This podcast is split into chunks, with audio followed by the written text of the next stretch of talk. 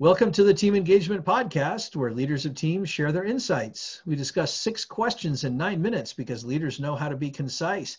We'll go ahead and jump right to it with our first guest today. First question In a few sentences, tell us who you are and what you do. My name is Cody Guyman. I'm the COO of Global Sales at Qualtrics and uh, originally from Bay Area in California, moved out here to Utah about 15 years ago. I'm loving it. Fantastic. Question number two What's the best thing about working with a team?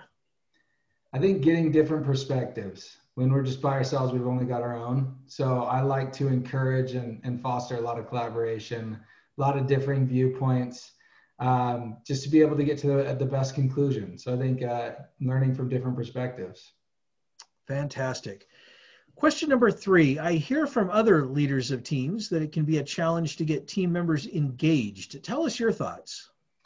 Yeah, I've found when I'm most disengaged in my career, it's because I don't see what my day to day is doing that's connected to the end goal of the company. So, the thing that I do as a leader with my team is to try and make sure that every day to day task that we're doing has the, the bigger vision, that it's you know connected to an ultimate goal at Qualtrics, we do what we call we call OKRs, objectives and key results. So everything that we're putting in, whether it's a daily task or a quarterly kind of bigger project, is tied and linked to a company big bet or, or a company objective. And we have a few of those per year. So I think that's key. Um, I also think it's important to make sure people are happy. So if, if they're happy, they're going to be engaged.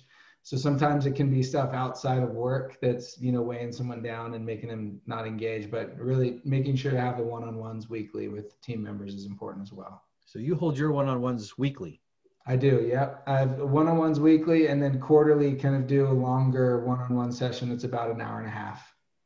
That's great information. I really like what you shared there about uh, keeping people happy and having it connect to those those larger company goals. That is such a critical component to help people feel engaged. I love that. Thanks for sharing that. Yeah, no problem. Question number four What other advice would you offer to leaders of teams? So I thought about this one long and hard when I saw this question. I think have fun is the first one. So if you're going to lead teams, have fun. Make make like I, said, the day to day tasks, connecting that to to the bigger goals, but also just enjoying the day. I think happy employees make the best employees, including myself. So uh, having fun in, in whatever way that we can.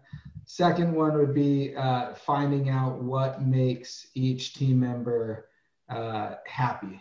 So, for some people on my team, I've kind of dug in and found out that it might be just really being on exciting projects. Um, for others, it might be having a work life flexibility uh, that's the most important. You know, we might have a, a, working mom that needs to take kids to school or working dad that takes kids to school and, and back and forth and maybe needs to shift around hours. Maybe you could get up earlier, start work at, at 6 a.m. versus 8 and, and might finish a little earlier. So kind of allowing each team member to custom design their schedule as needed, I've found provides, uh, you know, a, a, a level of um, trust that's huge between a, leader and and their people. And then in in return with trust you get a lot of hard work and you get a lot of dedication and and usually reduced attrition and and things of that nature which is is really good. So i think that's that's uh important. And then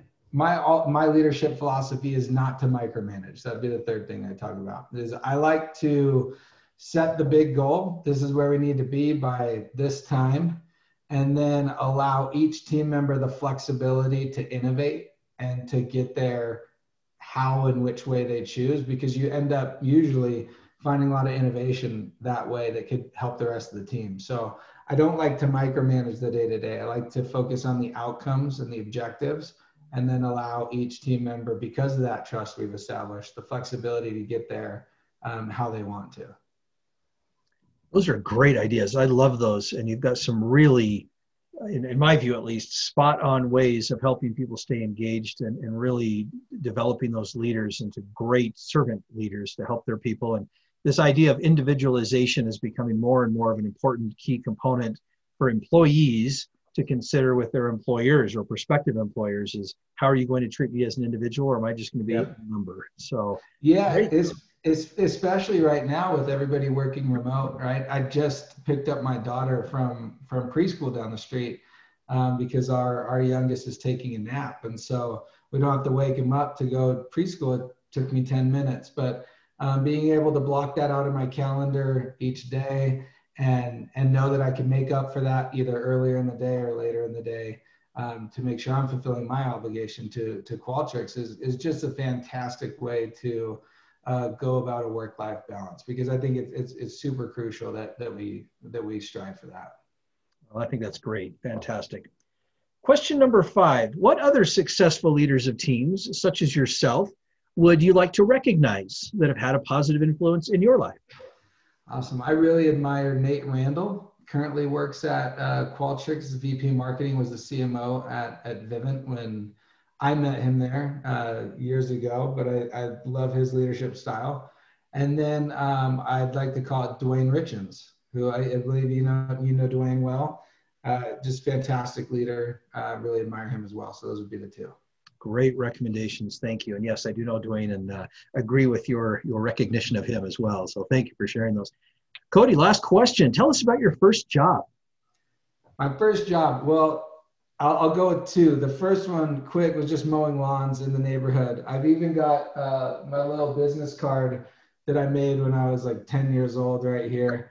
Um, I made with some clip art on a really old computer and uh, went around, you know, door to door knocking and, and, and mowing lawns for five bucks. So that was my first uh, unofficial job. My first real job that I actually like filled out tax forms for and everything was uh, was working at Togo's. It's a sandwich shop in California. It's kind of a it's a chain for sure, but um, I, I loved making sandwiches. It was the only place that would hire a 15 year old and put them on payroll. So made sandwiches for people uh, you know, had fun with it. Only lasted a couple couple months because uh, I figured I could make some more money mowing lawns than uh, working for six bucks an hour. But it was fun.